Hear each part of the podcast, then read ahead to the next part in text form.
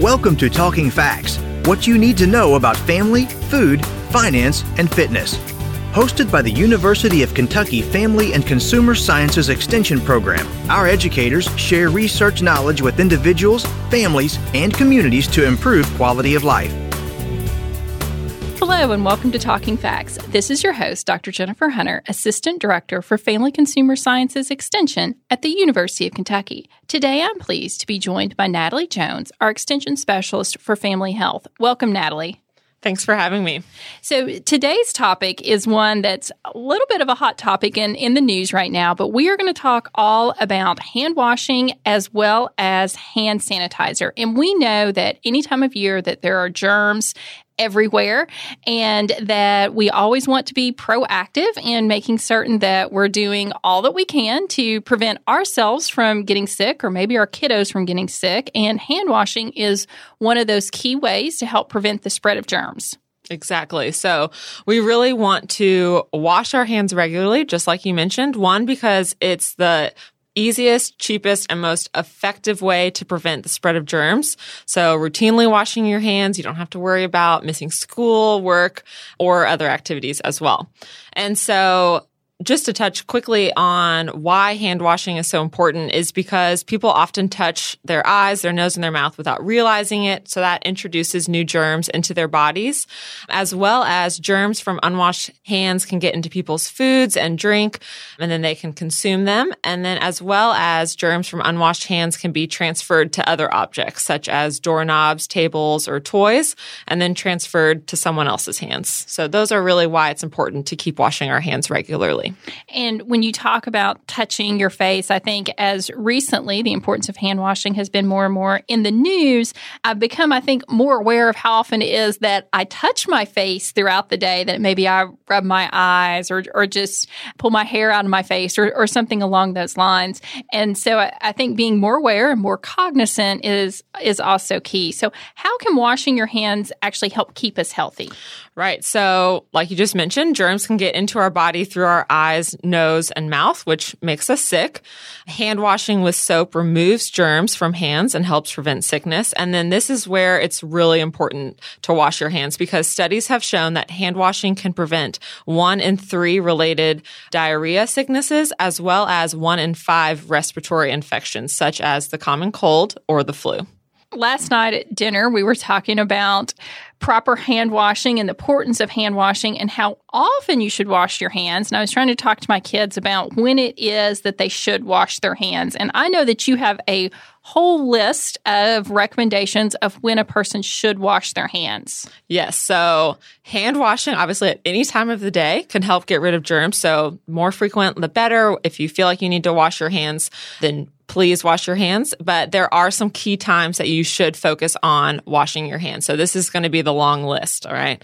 So, before, during, and after preparing food, before you're eating food, before and after caring for someone who is sick, before and after treating a cut or a wound, after using the bathroom, after changing diapers or cleaning up a child who has used the bathroom, after blowing your nose, coughing, or sneezing, after touching an animal or you fed your animal or even picked up your animal's waste, after handling pet food, and then after taking out the garbage or dealing with trash. And then just more importantly, again, if your hands are visibly dirty or greasy, it was important to wash your hands. And, you know, most of those were on the list that I was discussing with my kids last night. And I also stressed to them that, you know, when you when you walk in the door, you've been outside, you've been to school, um, maybe we've been out running errands. Just when you walk in the door, it's just a good habit to get into to immediately washing your hands. And our older one, you, you know, he kind of is in that habit and he gets it. But then our eight year old, we have to remind her, you, you know, fairly often, you need to wash your hands. We just got home or we're getting ready to eat dinner. You need to wash your hands. That it just takes some reminding for it to become habit. Right. And I think if you have kids, the best thing is leading by example to build that habit, right? So young children imitate the behaviors of adults in their lives. And so if you wash your hands and if you're routinely reminding them to wash your hands, then that will help keep them washing their hands as well. My next question kind of builds off that because this is a conversation that we've had with our little one as well is that there is a right way to wash your hands and maybe not necessarily a wrong way, but maybe not the best way to wash your hands. So she really likes just to run into the bathroom, just get her fingertips wet, put just a little bit of soap on them and rinse that soap immediately off and she is done. And I bet she is not there for five seconds. So let's talk about what the right way to wash your hands actually is. Right. So there is the most effective way, right? Basically, five easy steps to remember, but we're going to go into each of them a little more deeply. But wet, lather, scrub, rinse, and dry. So those are the key things that we want to do. So you first want to wet your hands with clean running water, warm or cold, and apply a generous amount of soap if you have some. Lather your hands by rubbing them together with soap. And then you want to scrub all surfaces of your hands, including the palms, backs, fingers, between your fingers, even your thumbs, underneath your nails. And so this can look like I'm going to try to demonstrate, but use words as well um, of what I'm doing of like rubbing your palms together or then interlocking your fingers while you're rubbing your palms together. And this can be laying your hands on top of each other. So palm to the top of your hand or palm to palm. And so getting the backs of your hands and your palms, getting the backs of your fingers. So this can look like interlocking your hands palms to fingers. I kind of think of like a choir stance if you're singing and then rubbing your fingers together. Some people have called this the Turkish twist. So just re- applying like a choir, like you're singing, rubbing your fingers together, rubbing each thumb as well. So we can't forget our thumbs. And then maybe even scrubbing your fingernails on the palm of your other hand and vice versa. So making sure you're getting both hands. And so we want to keep scrubbing for at least 20 seconds. So not just the quick rinse, but 20 seconds. And a lot of times, like the quick trick is to hum or sing happy birthday twice or even reciting the Pledge of Allegiance is 20 seconds. So those can be quick tips that you tell people if you don't have a timer offhand.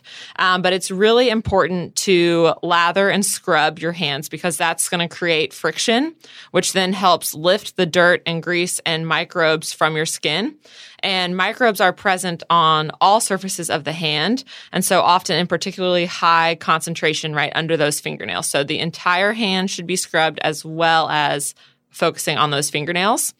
And then the fourth step is rinsing your hands under that clean running water. And then the fifth step is to dry your hands using a clean towel, or you can air dry them. And then if you're in a public um, restroom, maybe using the towel to turn off the faucet as well, or to exit the door, using that barrier to prevent the spread of germs. And we really want to dry our hands off because germs can be transferred more easily to and from wet hands. Therefore, hands dried after washing helps eliminate the spread of germs. I did not know that. That's You're really welcome. interesting, Natalie.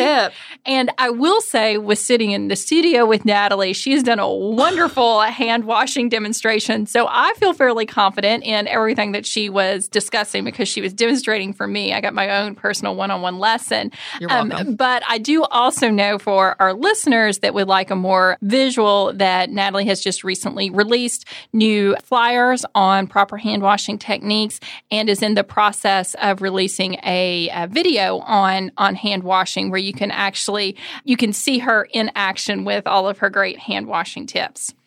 So check that out in yes. the show. T- and we will have that all linked in the show notes. So now my next question, and this is one that I honestly think about a lot, and this may just tell you how my brain works, but what type of soap should you be using? And is there a difference between using liquid soap and using bar soap? So that's a great question. And there is not a difference. So you can use bar soap or liquid soap. Many public places provide the liquid soap because it's easier and cleaner to share with others, but both are equally effective in getting rid of germs. And if soap and water are not available, that's when you want to use an alcohol based hand sanitizer that contains at least 60% alcohol. So just just me in my head, um, and this this is totally going to tell our listeners just how odd I am.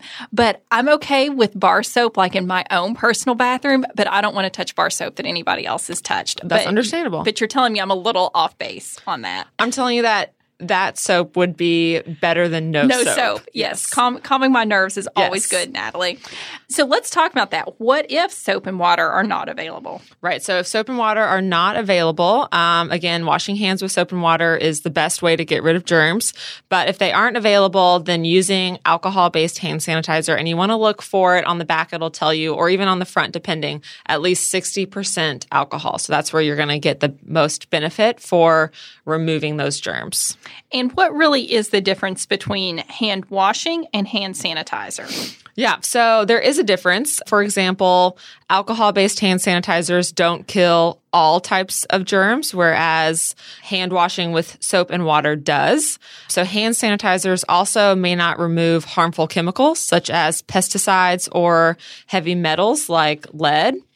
And then hand washing reduces the amount of all types of germs. So again, those pesticides and metals on hands. So knowing when to clean your hands and which method to use will give you your best chance of preventing sicknesses. When should someone use an alcohol based hand sanitizer? The best time to use them would be again before and after visiting a friend or a loved one who may be sick or in a hospital or a nursing home. If soap and water are not available, again, you want to use that 60% alcohol, but then wash with soap and water as soon as you can.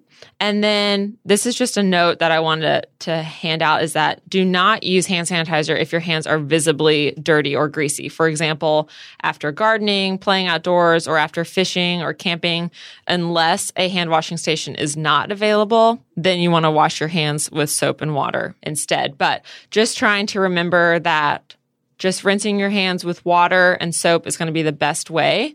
But then if that's not available, using that alcohol based hand sanitizer. So, similar to how you talked about best practices for washing your hands, what is the best way to actually use hand sanitizer to make it the most effective? The first thing, too, I want to point out with using hand sanitizer is that a lot of parents use hand sanitizer routinely and regularly, which is great. But when dealing with young kids, we want to make sure that we supervise them first so that they know how to use hand sanitizer and prevent swallowing the alcohol, especially if they haven't been able to use hand sanitizer in front of you before. So just making sure that you teach them how to use it safely.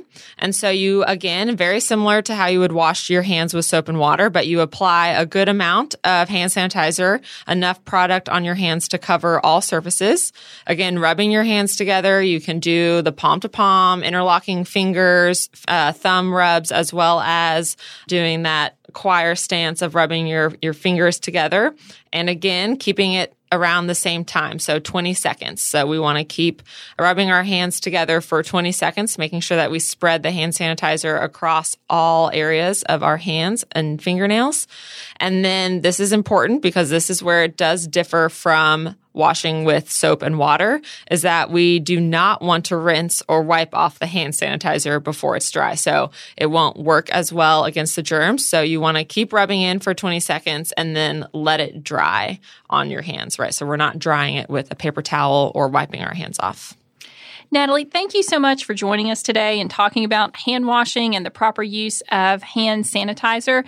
That I know during cold and flu and virus season that there's a lot of information out there and talking about the importance of hand washing, but honestly, hand washing is important year round, all 365 days of the year, just to generally keep yourself and your family healthier. Exactly. Keep washing those hands. Thanks, Natalie. Thank you. Thank you for listening to Talking Facts. We deliver programs focusing on nutrition and health, resource management, family development, and civic engagement. If you enjoyed today's podcast, have a question, or a show topic idea, leave a like and comment on Facebook at UKFCSEXT. Visit us online at fcs.uky.edu to learn more about the University of Kentucky Family and Consumer Sciences Extension Program or contact your local extension agent for Family and Consumer Sciences. We build strong families. It starts with us.